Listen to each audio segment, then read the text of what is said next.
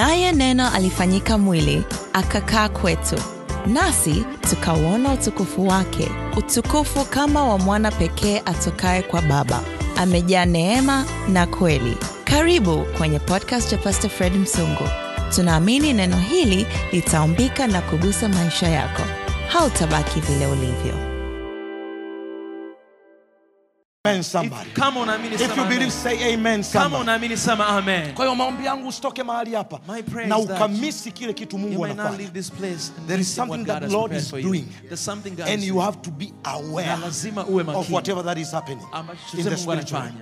Take me to verse number 16, man of God. Then Jacob awoke from Uh-huh. his sleep and said, uh-huh. Surely the Lord is in this place, and I did uh-huh. not know it. And he was afraid and said, How awesome is this place! Mm. This is none other than the house of God, and this is the gate of heaven.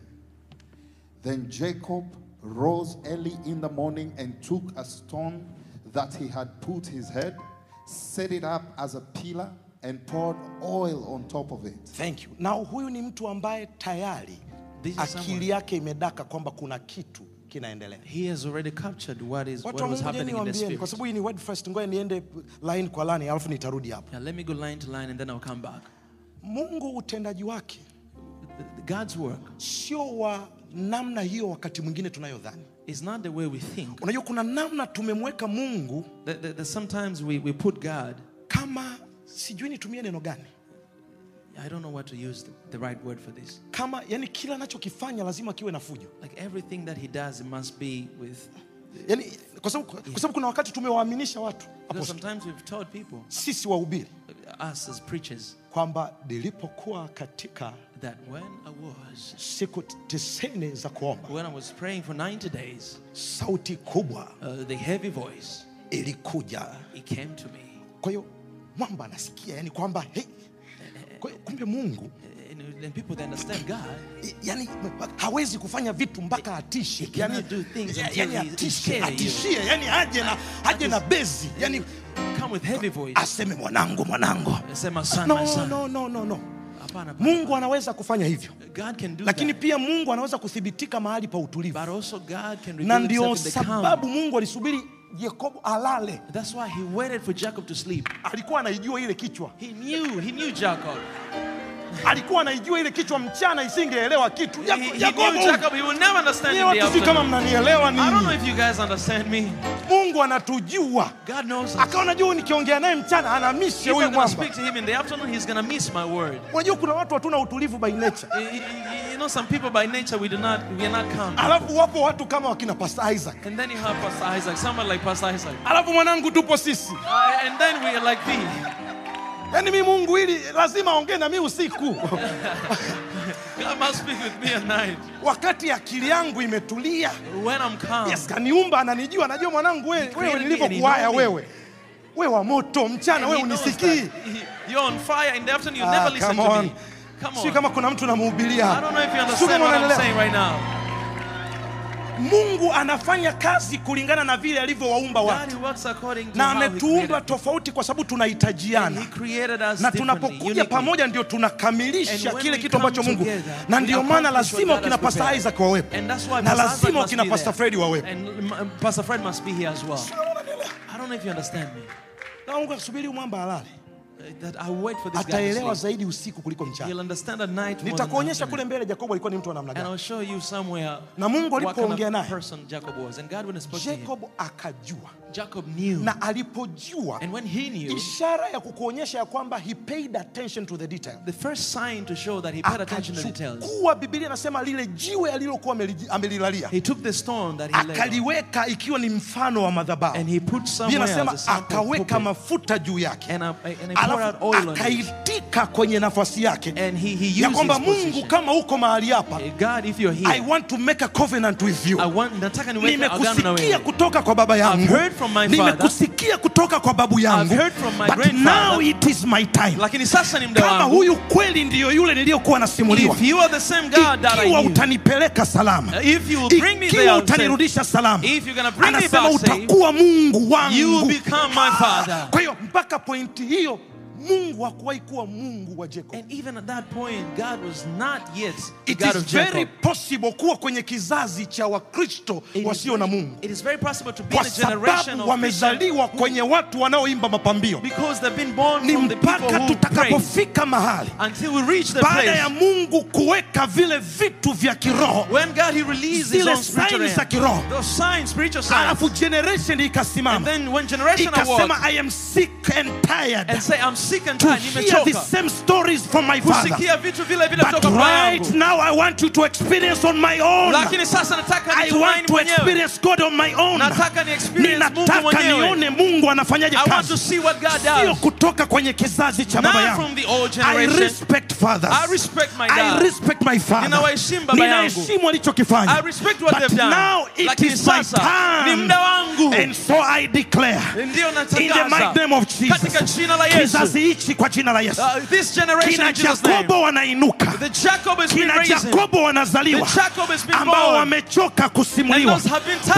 of listening watakaosema what they're Lord I told. am here, They'll say, God, we are here. niko hapa Bwana, I'm here, Father. nimekusikia kwa mababa zangu I've wa heard imani, from my fathers. nimekusikia kwa watu I've waliopita, heard from all but those people now that I have am gone. ready to make a covenant with Sasa you. niko tayari kufanya agano na wewe.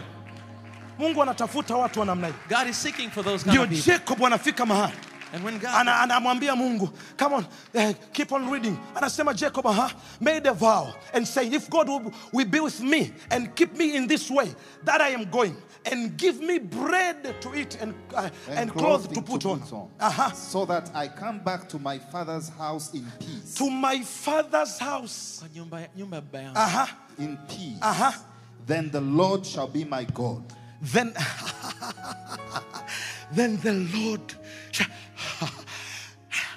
I wish and I pray in Jesus' mighty name. Na man of God. katika jina la Yesu. Next time, eh, we should have one of the fathers inabidi tu, tuwe na baba mmoja as one of the speaker in this conference. Eh, awe ni speaker wa conference hii.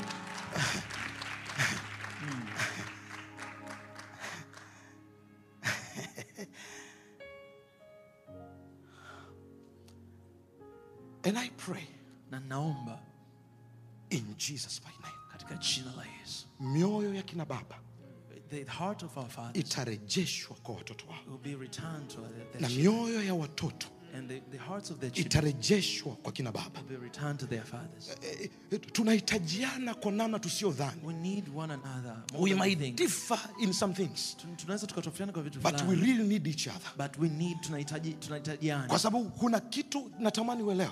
i want you to understand something Wazee wako na macho our, our, our fathers have an kwa sababu wanaijua njia. because they know the way Vijana wana speed, uh, as youth we have we have it we have um speed yeah speed kwa sababu wana nguvu because we have strength katika mifupa yao. in our bones Hii timu inahitaji kuunganika we need these people on Na the same team pamoja. And to be together. Na wazee watoe maagizo, and, and, and elders to give us waseme mwanangu, usipite kushoto, and say my son don't walk through that pita way. kulia, Uh, use the right way. na kijana awe na sikio la kusikia, and, and the youth to have an ear na wazee wafike mahali. And, and, and the elders to wasione uchungu kwa spidi They not feel iliyoko kwenye miguu ya vijana because wao, of the speed that the youth bali wawatie moyo wakimbie haraka zaidi, them to run. Maana Biblia inasema kama walivyo watoto wa ujanani.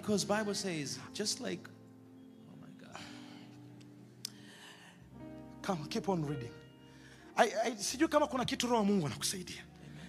Naomba tu nita- mtanisa- mtanisamehe, nitaongea kila kitu, nitaongea kila kitu kama kuna kitu roho anakusaidia. Kwa hiyo ngoja twende tu line kwa line, alafu anasemaje? Verse 22. Ehe, And this stone which I have set as a pillar, As a pillar. shall be God's house. Mm.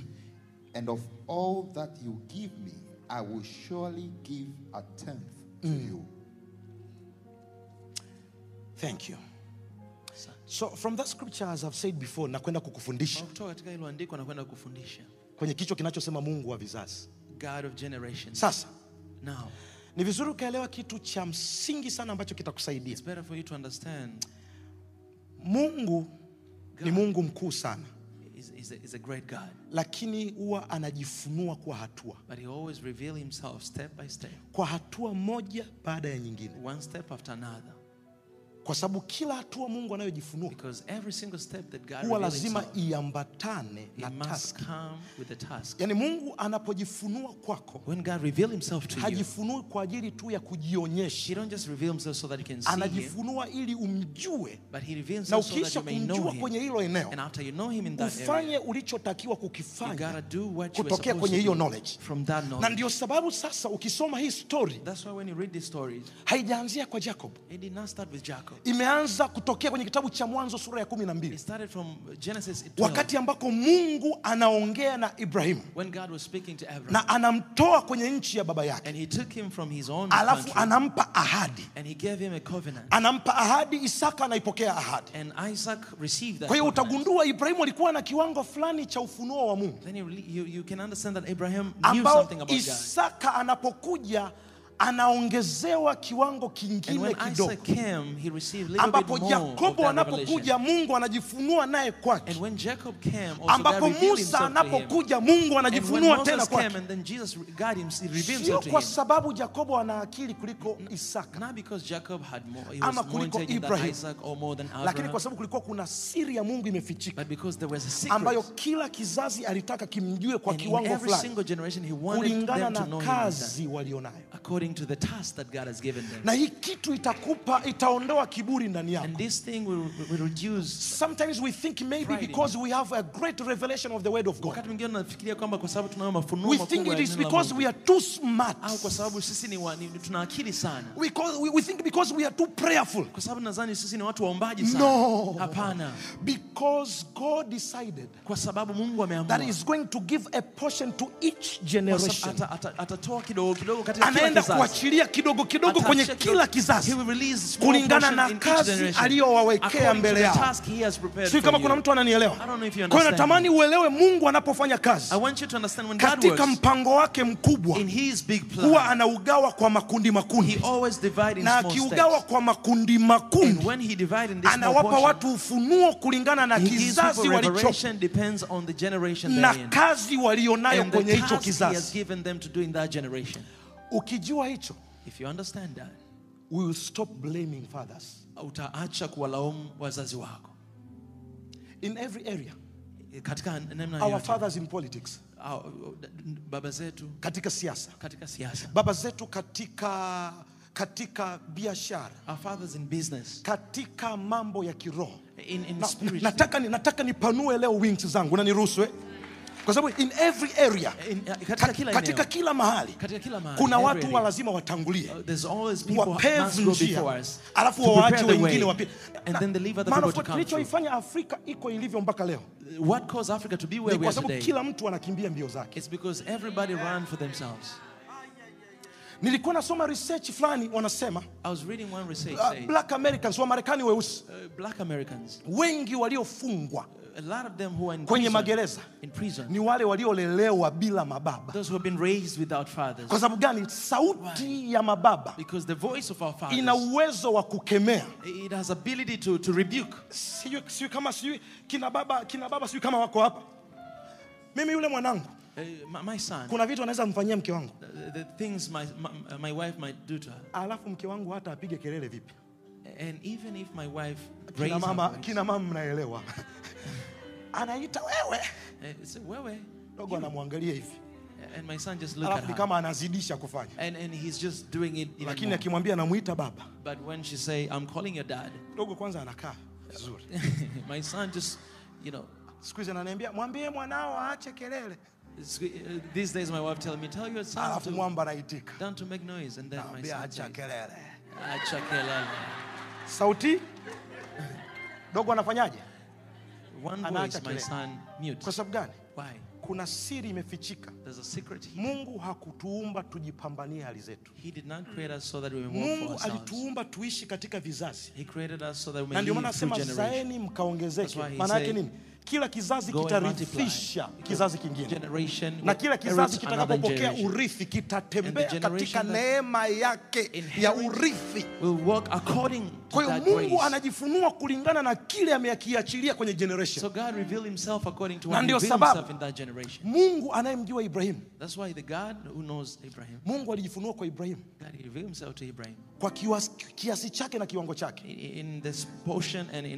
Kwa sababu ibrahimu alibeba mandate ya ku, ibrahimu alibeba mandate ya kupokea ahadi. Because Abraham he had a mandate of na ndio receiving maana ukienda kwenye kitabu cha Waebrania sura ile kumi na moja anapotaja kwa masuala ya imani. And that's why when you go to anasema ibrahimu aliingojea kwa imani aliingojea ile ahadi. Ibrahim kwa hiyo kumbe assignment ya mungu na ibrahimu ilikuwa ni ahadi. God and Abraham it was the covenant. mungu alitaka kuanzisha kitu na mtu anayeitwa ibrahimu To start something with kwa hiyo kulingana na kitu alichokibeba kuna kiwango cha ufunuo mungu alikuwa nayo na ndio maana inapofika kwa isaka That's why when you go to Isaac, mtoto wa sehemu ya ahadi ya mungu kwa ibrahimu iliyotimia maana nasema sehemu maana ahadi yote haikutimia.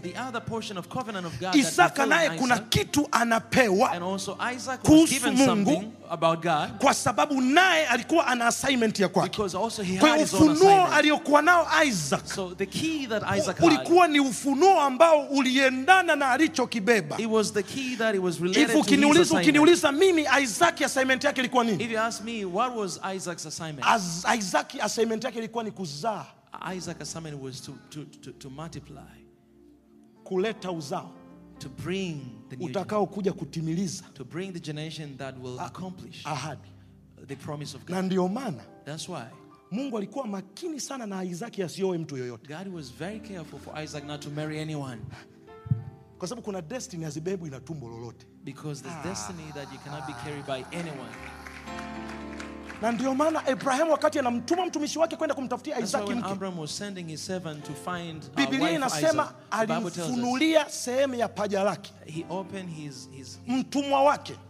his servant. Na akamwambia niguse na uniapie kwa bwana mungu wangu. told me, touch me. And, unaelewa kwa kasha ya kiyahudi hiyo kitu ilikuwa ni tabuu kiasi gani kwa bwana kumfunulia sehemu ya nguo yake ya, ya ndani ya ndani mtumwa wake. skin.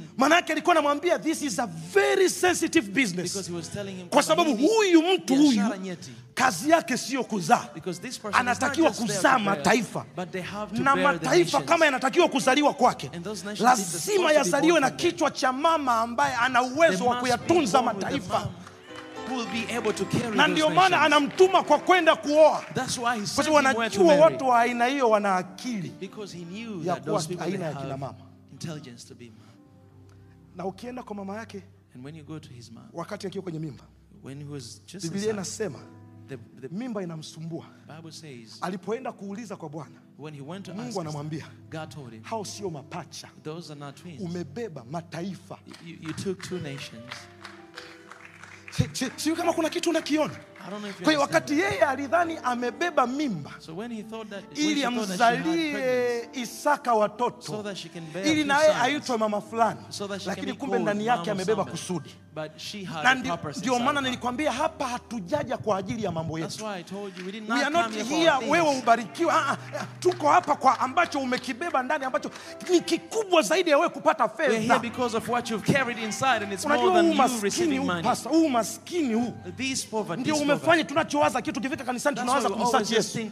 Kwa wala sisi wana wako tumekuja kwako, angalia ba anga. Yani hapo unawaza kwamba Yesu tokea, Eh, uh, uje na nguvu that zako, moment you think, Jesus, come, oh, come with your power, ni- nipate ile gari. so that I can get that car. Yesu kutoka mbinguni Jesus from heaven, aje duniani come here on earth kukupa gari. to give you a car. yani ndio, ndio kusudi lake. Yesu amekufa ameacha mbingu. Jesus died and left the heavens haje kukupa we mume wewe Si- sika kuna mtu ananielewa. I don't know if you understand. yesu ameacha utukufu mbinguni. God, He left all the glory from amekuja heaven. kufa hapa. He came here to ili wewe uwe na nyumba ya kupost so that you may have car. acheni mambo yenu nyi watu acheni mambo yenu nyi watu. acheni kuna kitu cha ndani sawa na hicho. There's something I, I believe katika baraka za mungu ninaamini. Lakini ngoja nikwambie kuna nafasi ukishajiposition uh, There's other position when you position baraka zinakufukuza. Kulingana na aina ya kusudi ulilolibeba. Because of the purpose that you've carried. kuna kusudi ukishajua umelibeba When you know the kuna purpose you have, vitu ama unavitaka ama uvitaki There are things kwa whether you sababu want or you ni don't want. sehemu ya accomplishment ya hicho ulichokibeba it's the portion of the kwa accomplishment hiyo of the assignment that you lazima have. vitakuandama They must come after kwa you. sababu ya kile ulichokibeba Because na of what you've umekigundua carried and you have known it. You have na ndio recognized it. maana maisha ya isaac That's why the life of Isaac na mke wake and his wife, unaona kinachokuja kutokea you see what yeye happens. anadhani amebeba watoto He thought he, mungu she anamwambia hayo just ni carried them. mataifa God told him, you, you, you, mawili you have two nations. yanashindana ndani yako They're fighting against each biblia inasemaje What the Bible says. baadaye ukitaka kugundua Later on, kuna kitu cha kimungu alikuwa amekibeba if you want realize ambacho kilihitaji aina ya mama kama mama yake Isaac. She carries something that needed mother like Isaac. Nenda kasome stori ya Yakobo na Esau. Go and read the story of Jacob and Isaac. Na watu wengi tunamlaumu yule mama And, a lot of us will blame that man kwa yale manuva yaliyotokea, because of what happened. lakini wanangu, sikilizeni niwaambie, But I want you to listen. ile ngoma ilianza siku ya kuzaliwa. That started a long time ago, Mama even before he was alihusikaje? born. Kwani Biblia inasemaje? What did the Bible says? Na nili ya Yakobo si ilikuwa dok- doto, J- Jacob was the Esau alikuwa ndio kulo, Esau was the older. lakini nani aliyekuwa anataka kutangulia kutoka? But who wanted to come out? Hiyo inahusianaje na mama? Uh, How does that have anything to do with the man? Ah, nimewaacha. Hiyo inahusianaje na mama? Twende taratibu. Let's go slowly. Kuna kitu Mungu alikuwa anakitafuta, There's something God was finding. akazaliwa Jacob. Then Jacob was born. Sasa Jacob Mungu naye anataka kujifunua kwake, Now, Ja- now God wants to, kwa sababu sasa assignment aliyokuwa ameibeba Jacob Because the assignment that ilikuwa Jacob sasa ndio assignment ya kuzaa it was the assignment to, to give birth to a nation. ambalo Mungu aliongea na babu That yake, God spoke to his grandfather. ambalo ile ahadi ya ujumla ya mataifa wote kupitia wewe Ibrahimu watabarikiwa And that covenant that through you all the nations will be kutokea kwenye watoto wa It will come through the sons and daughters of Jacob. ambao Yuda anakuja kuzaa wakina Daudi, And that Judah come Wakina Yesu. uh, David, alafu Yesu anatokea. Mataifa wanapokea baraka ya Yesu, All the nations receive Lakini imeanza kwa. Ibrahimu kidogo. But it started from Abraham. ikaenda kwa Isaka kidogo. Isaka, usiruhusu mtoto wako akosee kuoa. Isaac did not Maana kutokea kwenye hilo tumbo kuna kitu that Mwamba anapatia kuoa, Yakobo anatoka. Uh, Mama anasimama kwenye nafasi yake, Yakobo anaenda mbele, anabarikiwa, anafyatua makabila kumi na mbili ambayo inaitwa taifa la. Israeli. Mission accomplished. The mission accomplished. Kuna vitu Mungu aliongea na wababa wa hili taifa The things God spoke to the moms of this nation, havikutakiwa kutimia kwao. They, they, didn't, they were not supposed to happen at that time. Bure. We blame them for nothing. They, wali- walipata walichotakiwa kukipata kwa wakati They wao, got when, what they were supposed to get at that time. wakati wao ulipopita, Uh, when the time passed, ukaja wakati mwingine. it came another time. Wakati wao ulipopita, And then the time came. umekuja wakati wetu. And then it came our time. If we are not careful enough, Kama hatuko makini, kuna kizazi kinakuja mbele yetu, uh, there's another generation coming after kuna kizazi kinakuja mbele yetu, man of God, There's another generation coming after watatuangalia kama tulivyoangalia baba zetu, look at us like the way we look at our watasema fathers. And they will baba say, hakufanya alichotaka kufanya. our dad was not doing what he But was that supposed is to not do. my generation. And uh, hiyo sio kizazi Hicho sio changu. kizazi changu katika That's jina la not my Yesu. generation in Jesus' Nasema name. hicho sio kizazi changu I kwa say jina la that's Yesu. not my generation in And I Jesus' pray name. kwenye kizazi Na hichi ninaomba kwenye kizazi yale hiki. yote yaliyotabiriwa na Mungu Everything that kutokea. has been promised to Kuna happen. majitu yanainuka There are kutoka kwenye giants are conference risen hii right now from this ambayo yatakuwa conference tayari that kuibeba hiyo will be mimba ready to carry that na pregnancy. yatakuwa tayari kulipa And they'll be gharama ready to pay na the yatakuwa price. tayari kupush And they'll be pre- ready to mpaka kuona push kuna kitu until kinatokea. you see something Kama happen. ni wewe sema If you're amen. the one, say amen. Kama ni wewe sema If amen. you're the one, say amen. Kwa sio kama unanielewa. I don't know if Kwa you hiyo hata understand. majina ya Mungu jinsi vile yanakuja So, th- this Even the names of. God. The names of God. yanakuja na kile ambacho mtu amekibeba assignment ya wakati Oh, huo. it comes with assignment Na ndio maana. Mungu anamwambia Musa, mimi jina langu Yehova. That's why God is telling Moses, "Ah, my name is Jehovah. kuongea na Yakobo wala na Isaac wala na Ibrahim. Musa angekutana If Moses made na Yakobo with Jacob akamwambia Jehova alinitokea, and he told him Jehovah made wangemwambia wewe Jehova ni nani? oh, they would have told him, Huo ni moto wa kigeni. That is the new No, fire. it, it is not That's about what work kigeni. It is about progressive revelation of God. Kulingana na kizazi tulicho nacho. Uh, according to the generation you are in. Man of God, if you, you help me please, nisaidie. Angalia kitabu cha kitabu cha Kutoka, nafikiri sura ya sita. Kitabu cha Kutoka ile sura ya sita. Yes please. Kitabu cha Kutoka sura ya sita. Exodus, Exodus chapter, chapter number six. six, verse 1 to 3 Please help me. Mstari wa kwanza mpaka wa tatu ah. Then the Lord said to Moses, Aha. Now you shall see what I will do to Pharaoh. Eh, eh, eh, For with a strong hand he will let them go. Aha. And with a strong hand he will drive them out of his, of his land. Ehe. And God spoke to Moses and, and said to him, Ehe, I, am the Lord. Ehe. I appeared to Abraham, to Isaac, and to Jacob. Wait, wait right there. Bado anaendelea kusisitiza kwa habari ya mababa He still emphasizes on the issue of fathers. kwamba sikiza nikwambie, usijikute wewe una kiburi sana. Don't think that you have a Hii ngoma mi nimeanza nayo zamani sana, I started this long time ago. sio kama watu wa kizazi changu wananielewa. I don't know if people in my Si generation unajua tatizo la kizazi hichi ni pride, You know the problem of this generation is pride. and I am glad mimi nayehubiri sio mzee. And, and I'm glad I'm not an elder Si unaniona mwanangu, You see me. bado naita I'm still young. kijana bado. I'm still Kwa very young. angehubiri mzee hapo, ungesema navutia kwake. Lakini our problem is pride.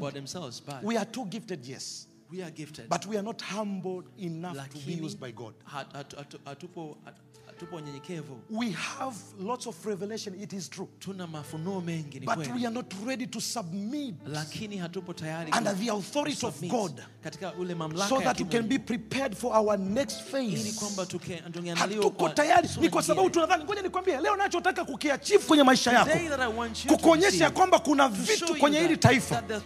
kama nation, hatuko tayari, kama ambavyo havikutokea kwa baba zetu, how- how Havitatokea kwetu. havitatokea kwetu. Revival sio agenda ya Mungu ya mwaka huu Wala ya mwaka jana. year wala ya mwaka uliopita. before Mtu alitabiri revival baada ya revival ya mwaka 1906 pale Azusa.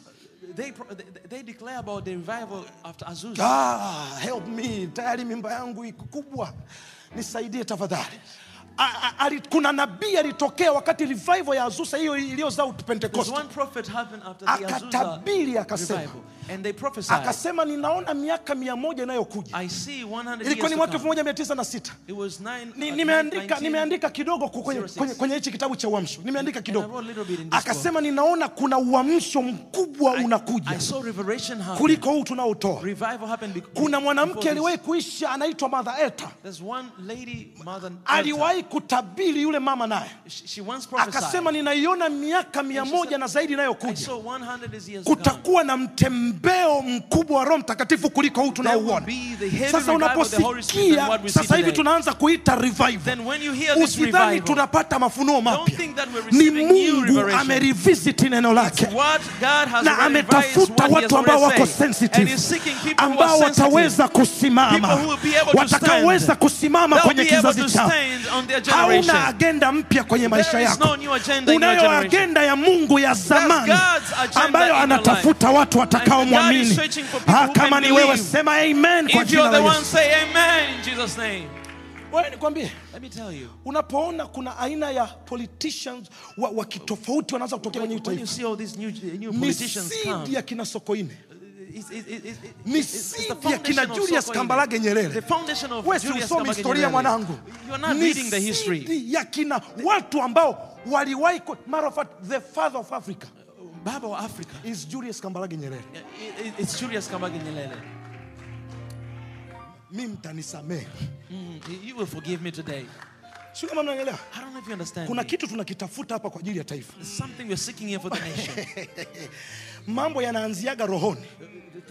Alafu ndio yanatokea kwenye ulimwengu wa mwili. unapoona vinatokea kwenye ulimwengu wa mwili unatakiwa kuelewa kanisa lilikaa vizuri rohoni.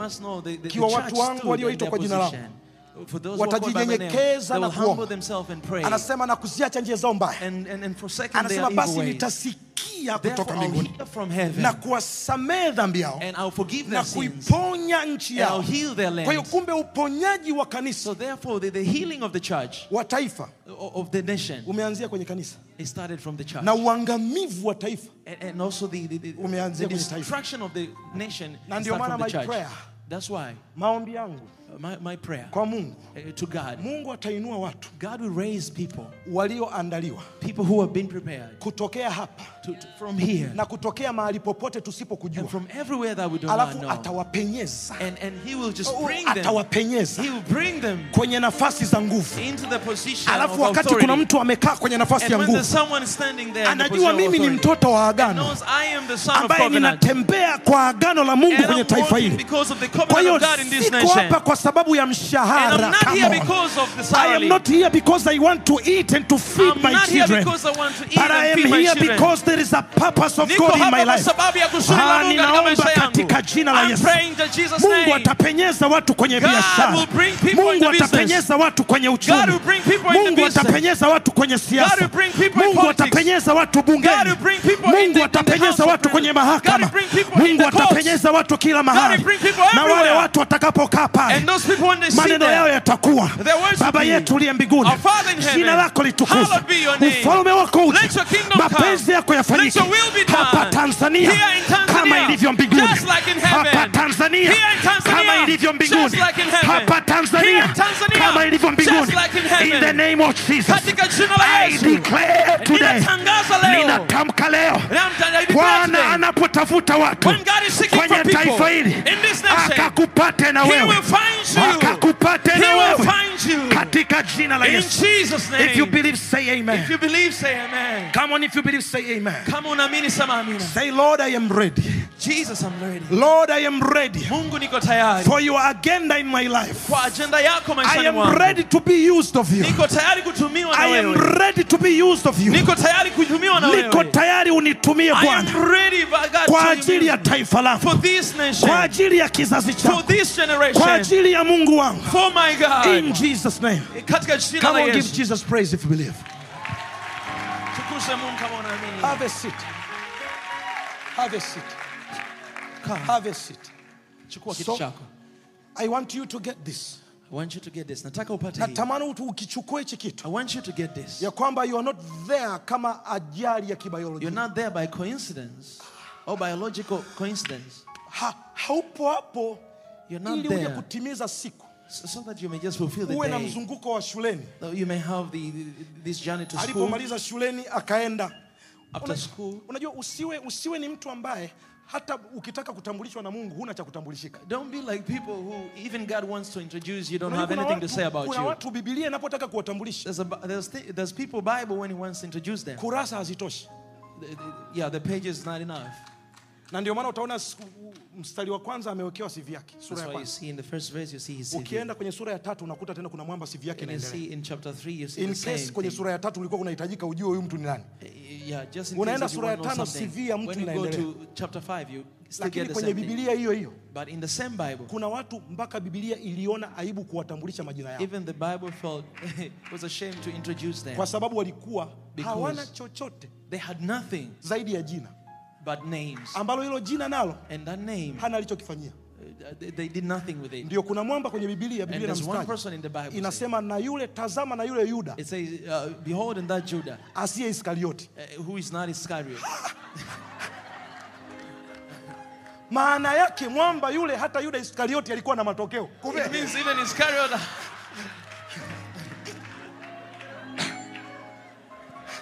hivi hivi ni kusanyiko la neno Ca- can you give me law? Inanika, inanikausha. Naomba nipe law kule ndani sijui kama unaelewa biblia inamtaja mambo inasema tazama na yule yuda. The Bible is talking about Judah. asiye iskarioti The Judah who is Manake not alikuwa hana kitu cha kwake kinachomtambulisha. Ambacho atatajwa. Ah. kuna watu bibilia ikitaka kuwatambulisha. Inawatambulisha.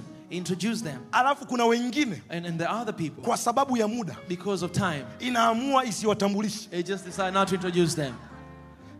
Pastor, hiyo umeitoa wapi? Uh, Pastor, where did you get this? bibilia inapotaka kumtaja danieli. The Bible when it wants to Inasema introduce Meshach, Daniel, uh, Meshach, shedrak Shadrach, na abednego. And Abednego. na danieli manake na wale wote wakina azaria wateva na majina yao. Yes. muda ukiwepo. Uh, When the, when the time is there. muda usipokuwepo If there's no time, inasema danieli na wenzake it say Daniel and others.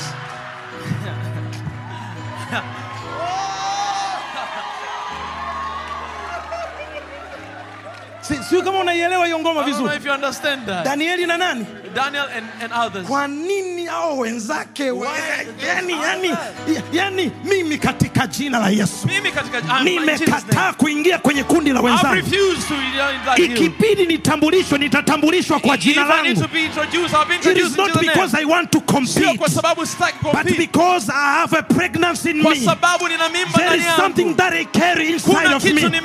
kuna mimba ya kitaifa there's a presence of this man. bali natamani siku moja historia ziandikwe, waseme naye Fredi Msungu. Akiisha kutumikia kusudi lake. Katika kizazi chake.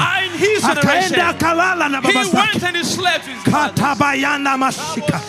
In the mighty name of Jesus, I declare to someone today, I declare to someone today, hautapotelea kwenye kundi la wengi. Hautapotelea kwenye kundi la wengi. utatofautishwa. Utatofautishwa. Jina lako litatajwa. Katika jina la yesu. Haya. Mm. danieli na wenzake. Daniel Ah, and others. sipo kwenye wenzake I'm not with others. it is not because we want to compete. Sio kwamba ni kwa sababu we are not after competition. Hatupo kwa ajili ya ni kwa sababu ya kile kitu mungu amekiweka. Because what na God kwenye huu ufalme. In the kingdom of In the kingdom of God, hakuna aliyeumbwa kuwa wa pili. Uh, there's nobody who has been created to be a second. There's no number two. wote tuliumbwa kuwa wa kwanza. All of us were created kwa sababu namba moja yetu sio ya mashindano. Because number one is not for competition. namba moja yetu ni ya kila mtu kukaa kwenye pozisheni yakendio lile jeshi analolitabiri isaya. Jeshi la siku la mwisho. Anasema kila mtu wanapanda ukuta. Kila mtu kwenye safu yake. Kila mtu kwenye safu yake. Unaelewa nini maana yake nikija kwenye anga yako nikakukuta kwenye kipande chako umeshinda. oh, ukija kwenye ukija kwenye anga yangu ukanikuta kwenye kipande changu nimeshinda.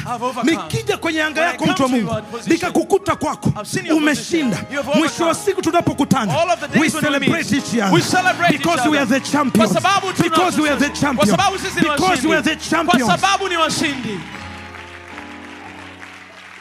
Mentality ya dunia imetuingizia mashindano. The mentality of this world has brought ambayo tunadhani lazima tufanye tu, lazima fulani yashuke, ashuke mimi nipande. and ufalme wa mungu una, kingdom of God, una anga la kutosha kuakomodate wote. There's enough space for everybody to be there. Ndio maana wale wanaomngojea bwana That's why those who are waiting upon the Lord, wanapewa nguvu mpya. they will renew their strength. Alafu wanapaa juu kwa mbawa za and they tai. fly like an eagle. kwa sababu gani? Kule juu Because there ni kwa watu wachache. is for few kwa hiyo hakuna kugombana. Uh, there's no competition there. ukiona una mapovu sana kwenye chochote unachokifanya When you see you're not doing things properly, bado uko chini sana. you're still down there. Kuna anga ukifika Uh, There's some area some position the you get only there. noise you hear Uh, Kalele yote ni vu vuu vu vu vuu kila mtu yuko busy na assignment yake Everybody's busy with their assignment.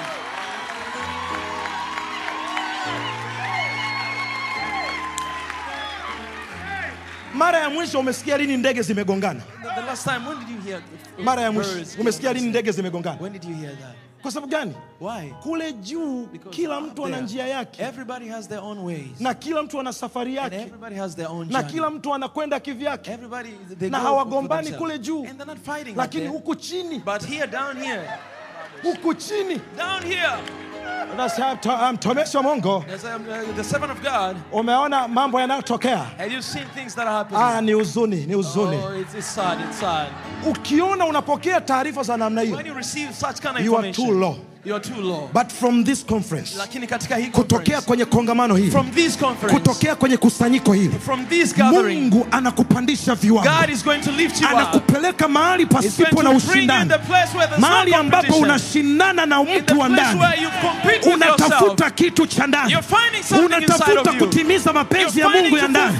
unatafuta kile ambacho mungu amekiweka. mahali ambapo kila mtu anasimama kwenye safu yake. anauparabia ukuta. And Anasema hichi ndicho ninachokitaka. Kama paulo anasema siangalii yaliyopita bali nayachuchumilia kwa sababu I'm gani? looking forward. i am too busy to fight with you guys. nipo busy kutumikia yani paulo anajua hii ngoma mi iliyopewa ya mataifa wanaoongea lugha mbalimbali. Nikianza kukaa na ninyi hapa ninyi wa yerusalemu. Mko kumi na moja. You are 11, mi niko mwenyewe. Myself. siu kama kuna mtu ananielewa hapa my good god. Am i communicating to someone here? Am i communicating to someone here? Ah when you get to that point unafika mahali ambapo you are no longer there for anybody's business. but god's business in you sio kama unanielewa? I don't know if you understand. Sio kama unanielewa don't know if you understand. and this is my prayer. And this is my and this is the dream of the nation. ndoto ya- hii ndio ndoto ya taifa. This is the dream ah, of ninaishi kuishi kuona pastor isaac. Oh, wakati ambapo kanisa litapata heshima linalostahili sio kwa sababu linajipendekeza lakini kwa sababu lina matokeo. Ambayo hayo matokeo watu wanashindwa kuresisti kile kinachofanyika na wanaamua kutumia kanuni inayosema kama hatuwezi tukawapiga twendeni tukaungane nao. I live to see. Ninaishi nione. ninaishi kuona. Naishi kuona. wakati ambapo matamko yatakayotoka kwenye madhabahu yatakuwa ndiyo matamko ya nchi hii there will be the, the, the declaration of this nation. sio kwa sababu tunajifungamanisha tunataka tuna, ah, ni kwa sababu ndiyo mapenzi ya mungu ya wakati ninaishi kuona time.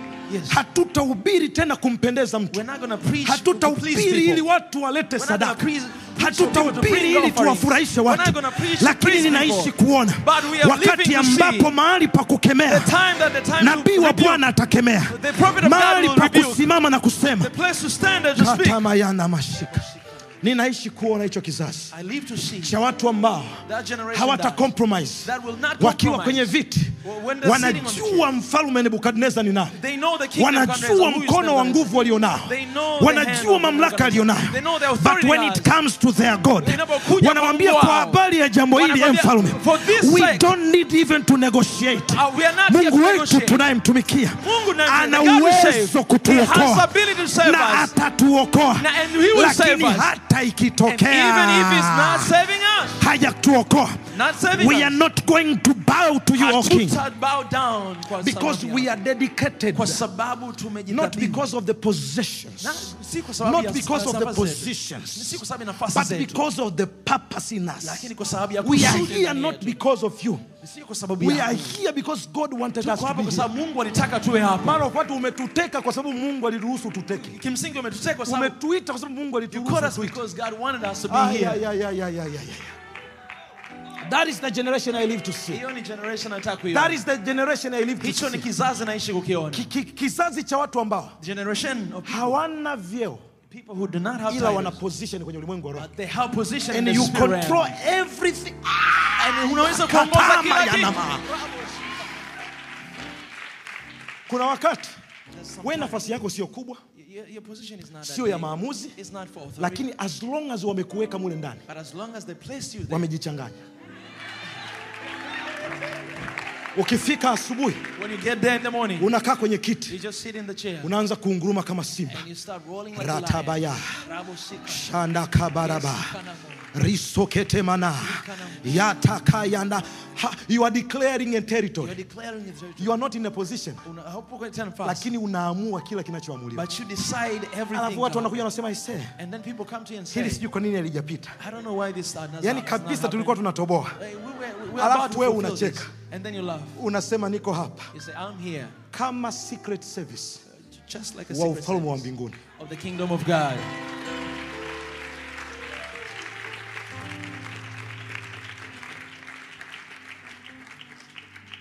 i hope watu wananielewa nachokisema. I hope you understand what I say. i hope watu wananielewa nachokisema. I hope you understand what I say. kuna mahali unaalikwa There's a place we'll be kwenye dina ya aina fulani Alafu ukiingia pale ndani, mwanzo mwisho unapiga tongues. Unapiga tongues. kuna mambo hayatokee ukiwa nje.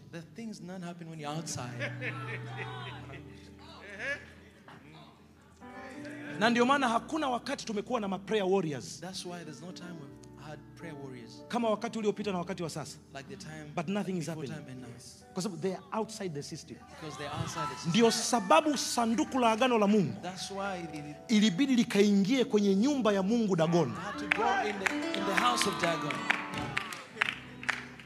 hivi unaelewa? Mungu mtakatifu. Sanduku la agano ni kiashiria cha uwepo wake. Uzia mtu wa agano analishika anakufa mtu wa agano analishika na wanakuja wafilisti wasiotahiriwa. Wanalinyanyua hakuna hata anayezimia. Wanaenda nalo ndani wanaingia nalo. wanafika nalo ndani wanaliweka. Wanafanya sherehe hakuna aliyekufa. God is the master planner. God is the master planner. Mungu ni Mungu wa mipango. mungu alijua hao wana waisraeli nimewatuma kazi wameniangusha naenda mwenyewe. And I'm going by myself. naenda mwenyewe.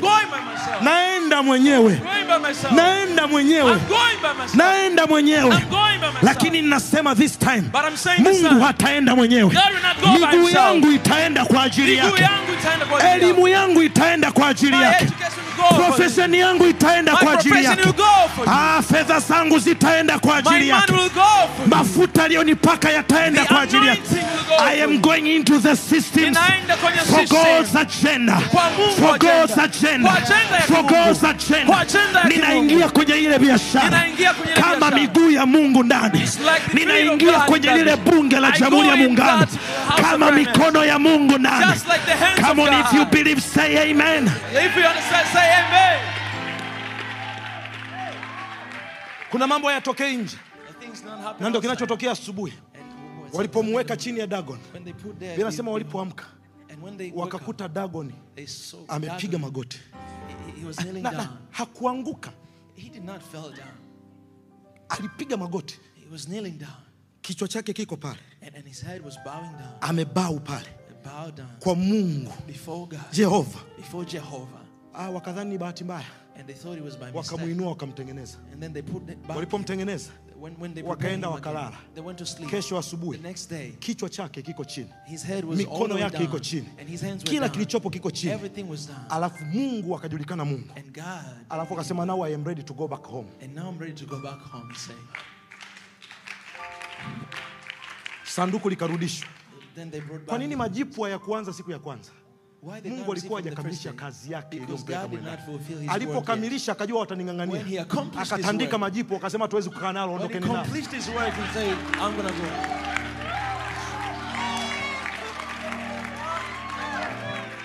ninakwambia hili taifa this nation, hili taifa this nation, hili taifa this nation, as long as i live is about to experience ina- ina- itaenda kuexperience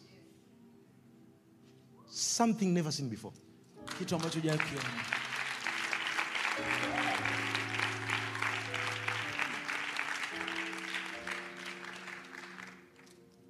na kuna saini nimeanza kuziona And there's a sign I've started to see.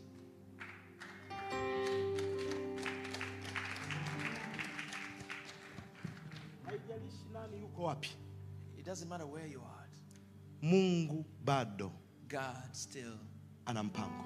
He has a plan. na ndio maana That's why kazi yako wewe mwombe mwombee rais to pray for the president, mwombee makamu wake pray for the vice mwombee waziri mkuu. Pray for the prime alafu katika maombi yako and in your prayer, anza kunena kwa lugha. start speaking. in acha mbingu iombe. Leave the heaven to pray for you.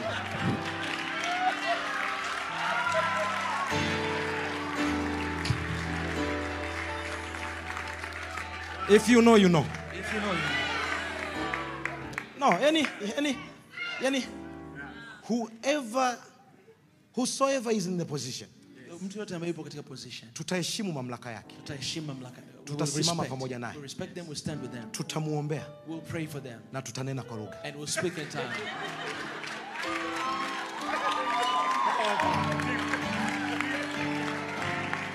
na tukinena kwa lugha And when we speak in tongue, kuna vitu vinatokea things happen. in case you don't know Kama hujajua, i have all the information nina information zote. kuna kitu kitatokea Something will happen. Eh, niko pale dodoma I am there in, the Makao capital city, makuu. Dodoma makao makuu. mi mtoto wa daa nilitakiwa kuwepo hapa I was supposed to be ila mungu mimi ameniweka pale But God blessed me it is there. not in vain It's not in vain. Every Sio morning. Kuna wakati mungu akinipa neema huwa naendaga kwenye mlima fulani. Navaa earpods zangu. Alafu nakuwa kama na jogi like Naenda ratabaya. Kashandamanama alafu kuna sehemu fulani mungu amenionyesha. Mlimani kule kuna siku nilikuwa napita nikikaa naiona dodoma iko hivi. alafu naanza kuitamkia. ngoja nikwambie unaweza ukaniona chizi. Lakini tupeane muda. But give me time. Eh, eh, tupeane muda. Give me time. naanza kutamka katika jina la yesu. kutoka makao makuu ya tanzania. From the capital city of tanzania Tanzania. umebarikiwa. Blessed. mipaka yako Your imelindwa watu wako watastawi. Alichokikusudia mungu kitatokea. Niko peke yangu mpaka machozi yananitoka. niko mlimani kule. I'm on the mountain. Na ndio maana kuna sehemu namwamini mungu anipe, anipe kiwanja And that's why I believe God will give me a place. iko mlimani Eh, That's somewhere the pa, mountain. pa juu sana Uh, somewhere a mountain. Nikakae very pale. I want to go and sit there. kama uamsho ulitokea kwenye chumba cha juu Uh, if, if the if the revival happened from the upper room, sikizeni niwambieni uh, listen to me. mi sijui inamaanisha nini I don't know what I mean, ila najua ilikuwa chumba cha juu but I know it was the upper room. wakati mwingine we are too logical Sometimes you're too logical to miss the things of god to miss the things of God. Kukosa kila kitu Mungu anasema. kuna mambo sijui There's things I don't know. ila nachojua But what I know, hata katika ujinga wangu even in my kuna jambo litazaliwa there's something will be born. kuna jambo litazaliwa There's something will be born. kuna jambo litazaliwa There's something will be born. natamani kwenye conference hii uondoke na huu moyo I desire for you to get this you are one. here for your nation Uko hapa kwa taifa lako. And that is the reason for those who are following me utaona nimeandika mara zote ninapoandika. Na hiyo ni sababu every those who are following me, I read, utaona ninaandika kwa mungu wangu I wrote for my God, kwa taifa langu for my nation, na kizazi changu. and for my kila generation. ninachoandika Everything that mwishoni nafunga na sala hii. I, I always kwa mungu wangu close with this kwa taifa langu For my God, for my na kwa kizazi changu. and for my generation. kwa sababu gani? Why? nina mimba Because I, ya kuzaa majitu. na hayo majitu I Yako hapa yananisikia. giants are here listening to me right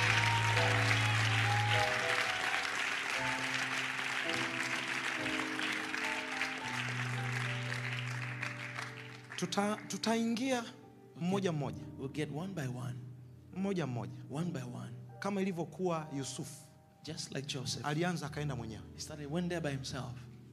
akapata mke akazaa watoto. And he married, he had kids, ndugu zake wakaja.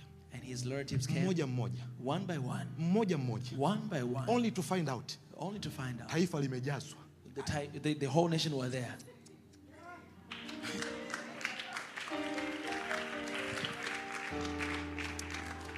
Kuna mambo hayawezi kutokea. Will never mpaka watu wa mungu wana mihuri ya nguvu. hata siku moja Even one day, hautakiwi kuidharau sauti yenye nguvu. Ama inasema uongo au unasema kweli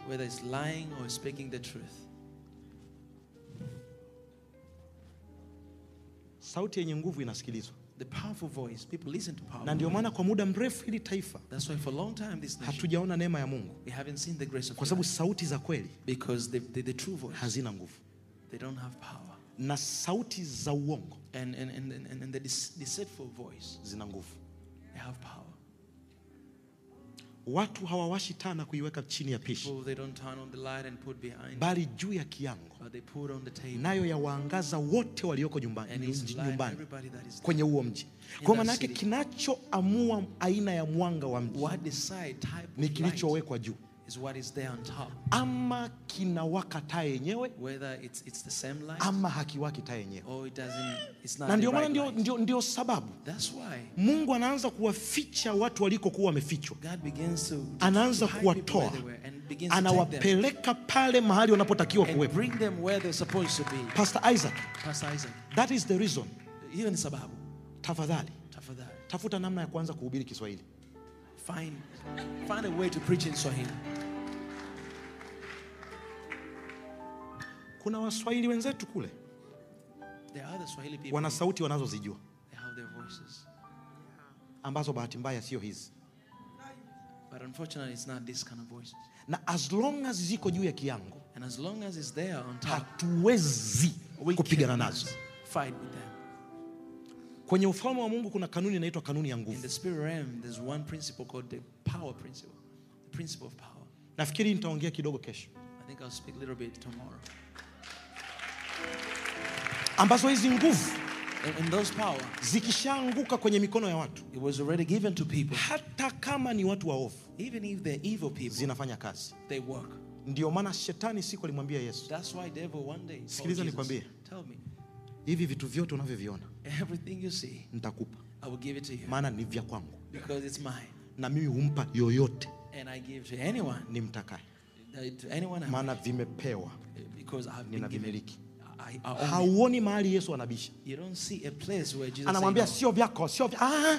Jesus, you don't say, this is not yours, not yours. Ah. kwa sababu gani yesu abishi You know why Jesus is alikuwa hajafa Because he did not die. He was not dead yet. alikuwa hajafa He was still there. kwa hiyo anajua huyu mwamba hivi alivyo navyo kweli vya kwake aliuziwa na nani na adamu He was given by Adam. kwa hiyo ana uhalali wa kuvimiliki so he has a ndio maana yesu hakumbishia shetani. kwa sababu alikuwa anajua shetani anachokiongea ni kweli. ni baba wa uongo lakini kwenye hii kweli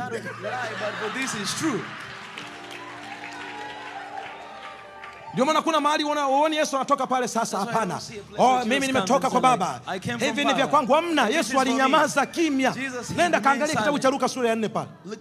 Anawambia sasa fanya unisujudie. yesu alichoweza kusema imeandikwa utamsujudia bwana mungu wako pekee. Akapita hivi mwamba akapita hivi. Kamwachia vitu vyake. Kamwachia vitu vyake He left him with na ndio maana siku yesu alipokufa ndio bibilia inaandika inasema then the Bible says, na mungu akamtukuza mno yesu kristo.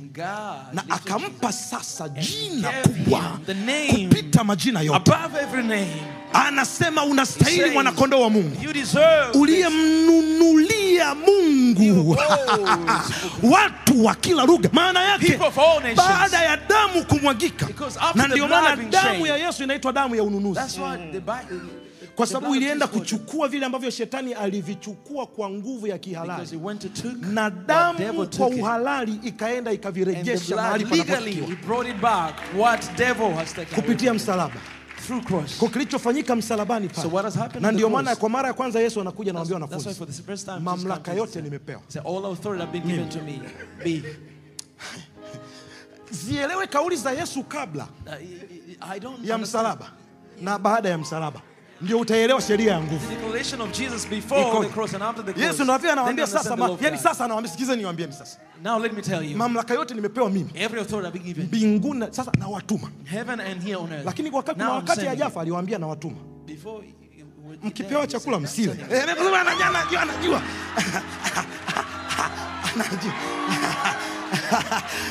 Anawambia anawaambia nendeni wawili wawili Go two two.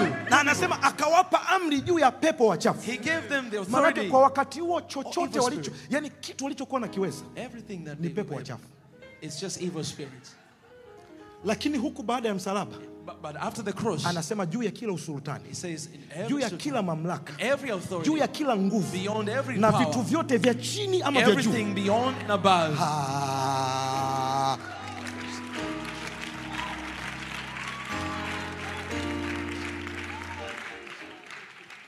eleweni kanuni ya nguvu. Nachokufundisha kitu gani? kuna mambo haijalishi unanena kwa lugha kiasi gani. Kama you are not certified. If you're not certified, ninyi sikilizeni wambieni I want you guys to listen to me. msione mtu amesimama namna hii ameshika bibilia na hapa. Anasema kwa katiba ya muhuri wa muungano wa tanzania. say nina ile ni katiba. that is the haina bwana asema Doesn't have lakini akishafanya ile kitendo cha kuwapa kuna mambo anaweza kuyafanya na mbingu zinaheshimu. There are things he can do and the heavens agrees with. ambayo hata wewe muombaji Even you, prayer warrior, ukishamaliza kuomba ukasema amen, inabidi ukamwone aliye hapa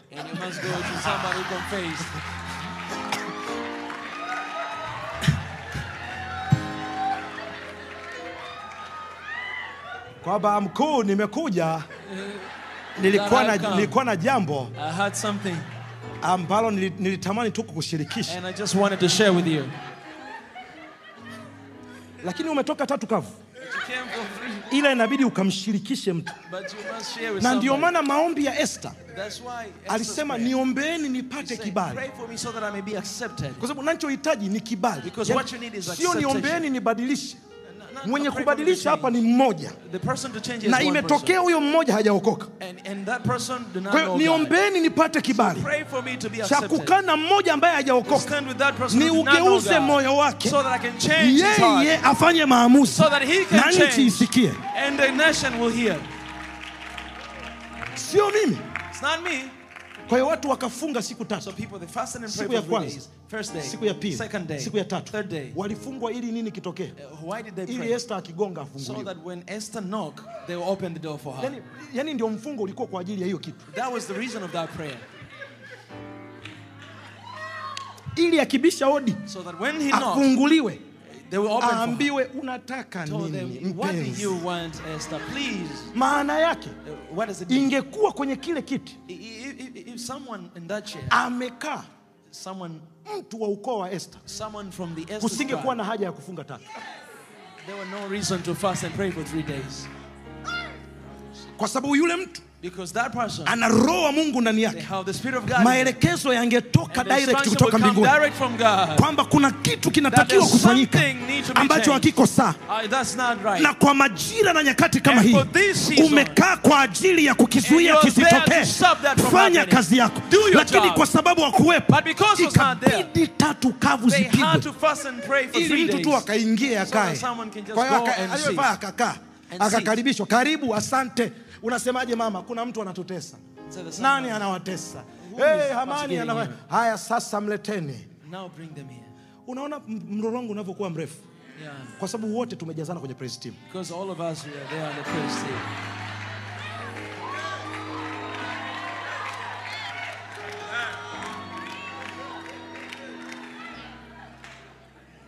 kwa sababu wote tunataka kuwa wote tunataka kuwa mapasta. Mimi ni pasta. ana wito na wewe nenda kawe mchungaji bungeni wewe.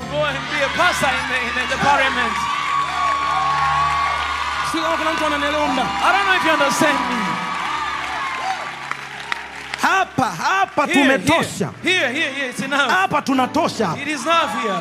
mara ofati inabidi hata tupungue. Tuko wengi need anasema mavuno ni mengi watendakazi ni wachache. Sio hapa. Watendakazi wa hapa alishakuwa nao. Watendakazi ni wachache kwenye We marketplace. unajua hii- injili You know this country. hii injili ni kuna namna tumetoa yani kuna, kuna namna uh, yani tunadhani tuke, no no. Injili The gospel. sio habari njema It's, it's, it's not about good news. It's not a good news.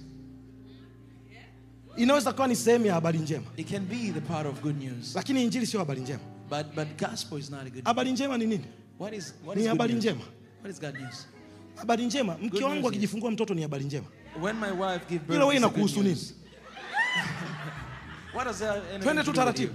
Wewe inakuhusu nini kwa hiyo hiyo tafsiri ya habari njema ni sawa Mm, that- that- that's the, the translation of good news. It's okay. lakini mkuu wa wajenzi paulo anasemaje But Paul says, maana sionei haya injili ya bwana because I do not feel ashamed kwa of the sababu gospel. injili ni Because the gospel is uweza the power of God. wa mungu The power of God uletao that brings about wokovu salvation kwa kila to every aaminie person who maana yake believes. kama ni habari njema Because if it is a lakini good haina news, wokovu but it ndani doesn't yake have salvation in it, that is not a gospel that's not a gospel. Hiyo sio injili. Yaani ili iwe habari njema ya kiinjili In order to be a good news, lazima iwe na nguvu ya kuleta mabadiliko wokofu wokovu kwenye maisha ya mtu salvation in somebody's life. tumeiunderestimate sana injili We have na tukaipa jina zuri la kupendezea the good word. lakini the gospel is more than good news Lakini injili ni zaidi ya habari ni zaidi ya habari njema It's more than a good news. Ndio ni habari njema Ndio ni habari. lakini ni zaidi ya habari njema. but it is more than ni habari ya mabadiliko It is the good. It's the news ni, of bring about change. ni habari iliyoambatana na It kitu is ndani the yake news that has something in kwa hiyo maana yake unapokuwa kwenye kiti mungu alichokuweka kama wewe believer na ukaleta badiliko wokovu ukatokea kwenye taifa in the nation, hivyo nuru yenu iangaze mbele ya watu wapate kuyaona matendo yenu mema wamtukuze baba yenu yaliye matendo mema sio kutembea namna hii namna that. Ah. What do you produce Ni nini unakitoa? that is the reason i am sick and tired na kizazi cha walokole wasio na matokeo Na kizazi cha walokole wasio na matokeo. wakikatwa hapa shaka shaka ri, ri, ri, ri, ri. Akienda kwenye nanilia kule nothing is happening. hivi unamjua roho mtakatifu ni nani? Nimeandika kwenye kitabu changu cha kutembea katika roho. Roho mtakatifu sio kifungia is kwamba kwa jina la baba la mwana na roho mtakatifu. No no it is more than that. come on sio kama namhubiria mtu fulani Roho mtakatifu ni uwezesho wa kimungu ndani ya mwanadamu. Na ndio maana kuna makati wakati kwenye ufunuo pale ukienda anas, anaandika kwa habari ya roho saba za mungu ambazo isaya anazitafsiri. anasema na roho wa bwana atakaa juu yake. Roho wa hekima na roho wa The roho wa maarifa roho wa uweza roho wa mashauri roho wa nguvu.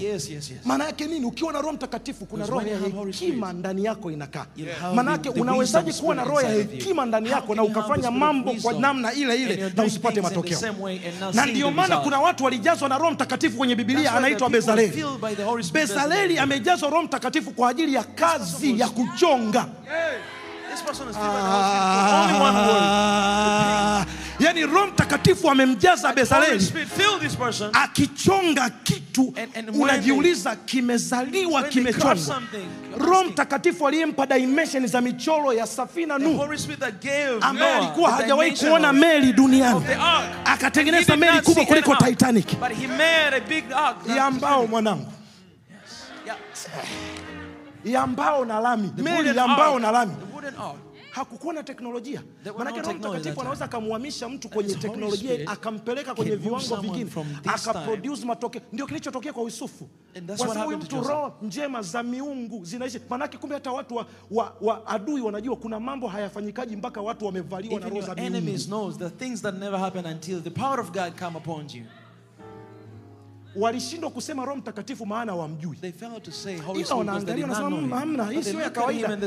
wale wana si wachawi hakuna watu walikuwa wachawi kama wale. Kwa hiyo zile shughuli wanazielewa. Ikija ya kibinadamu wanaijua ikija ya kichawi wanaijua. Ah, wanasema hamna huyu hamna hii hamna. Huyu kuna roho za ah, katika jina la Yesu. ninatamka kwenye maisha yako. Roho njema ya Bwana itakaa juu yako. na utapakwa mafuta kwa ajili ya assignment. ya saa ya mwisho kwenye taifa la Tanzania. I declare in the name of Jesus that the Spirit of God will anoint you. Atakupaka mafuta kwa ajili ya kiti na nafasi uliyokuwa nayo katika jina la. Yesu. Ninatamka kwa jina la Yesu, roho. Bwana ataanguka juu ya taifa hili. Roho Bwana ataanguka juu ya wafanyabiashara. Roho wa Bwana ataanguka juu ya watu wa serikalini na watafanya maamuzi ambayo vizazi na vizazi vitasema hiki ni kichwa cha namna gani kilikaa, lakini kumbe ulikuwa na roho wa Bwana. Come on, somebody receive it. Somebody receive it. Pokea. Somebody receive it. Somebody receive it. Pokea. Somebody receive it. Pokea. Somebody receive it. Pokea. Pokea neema ya ushawishi. Pokea neema ya nguvu. Pokea neema ya kuingia kwenye anga za watu wakuu.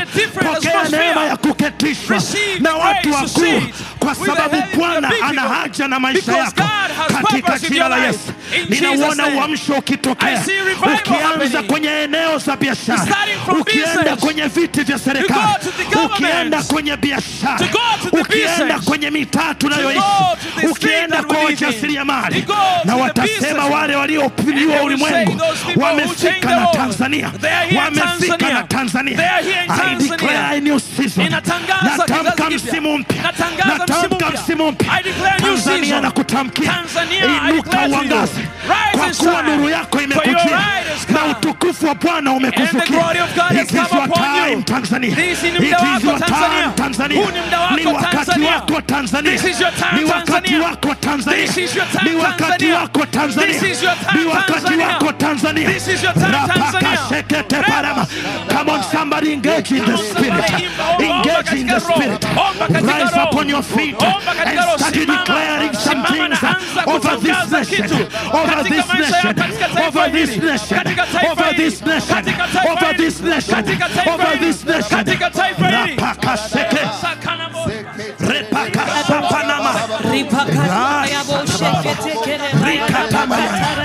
Come on, somebody declare. Somebody declare. Rishatapaya kanama.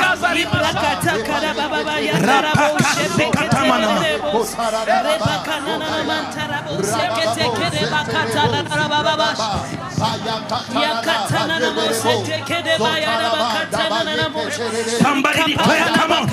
Somebody declare. Somebody declare. Tamka, tamka, tamka. Tamka usikae kimya. Tamka usikae kimya.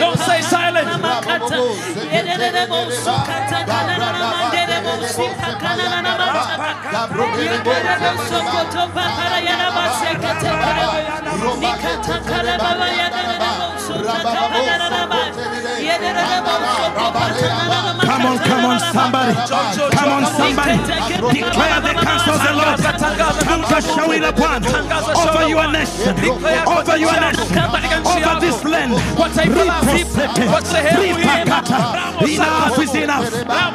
Enough is enough. Imetosha. Enough is enough. Imetosha. Enough is enough. Imetosha. We are time. Imetosha. The times of witnessing the great doings of God Oh, is matendo here. makuu ya Mungu yako hapa. Wakati wa kushuhudia matendo makubwa ya Bwana. It's time to witness Uko the hapa. goodness of God. Uko hapa. It is here now. Uko hapa. It is here Uko hapa. Uko hapa. Uko hapa. Uko hapa. Rapaka sekete manama.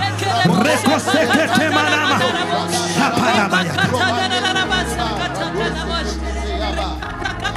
Asante kwa kufuatilia mfululizo huu. Ili kuwa wa kwanza kupata mahubiri, masomo na vitabu vya Pastor Fred Msungu, tafadhali tufuate kwenye mitandao yetu ya kijamii at Fred Msungu. Pia usisahau kulike, comment, share, subscribe.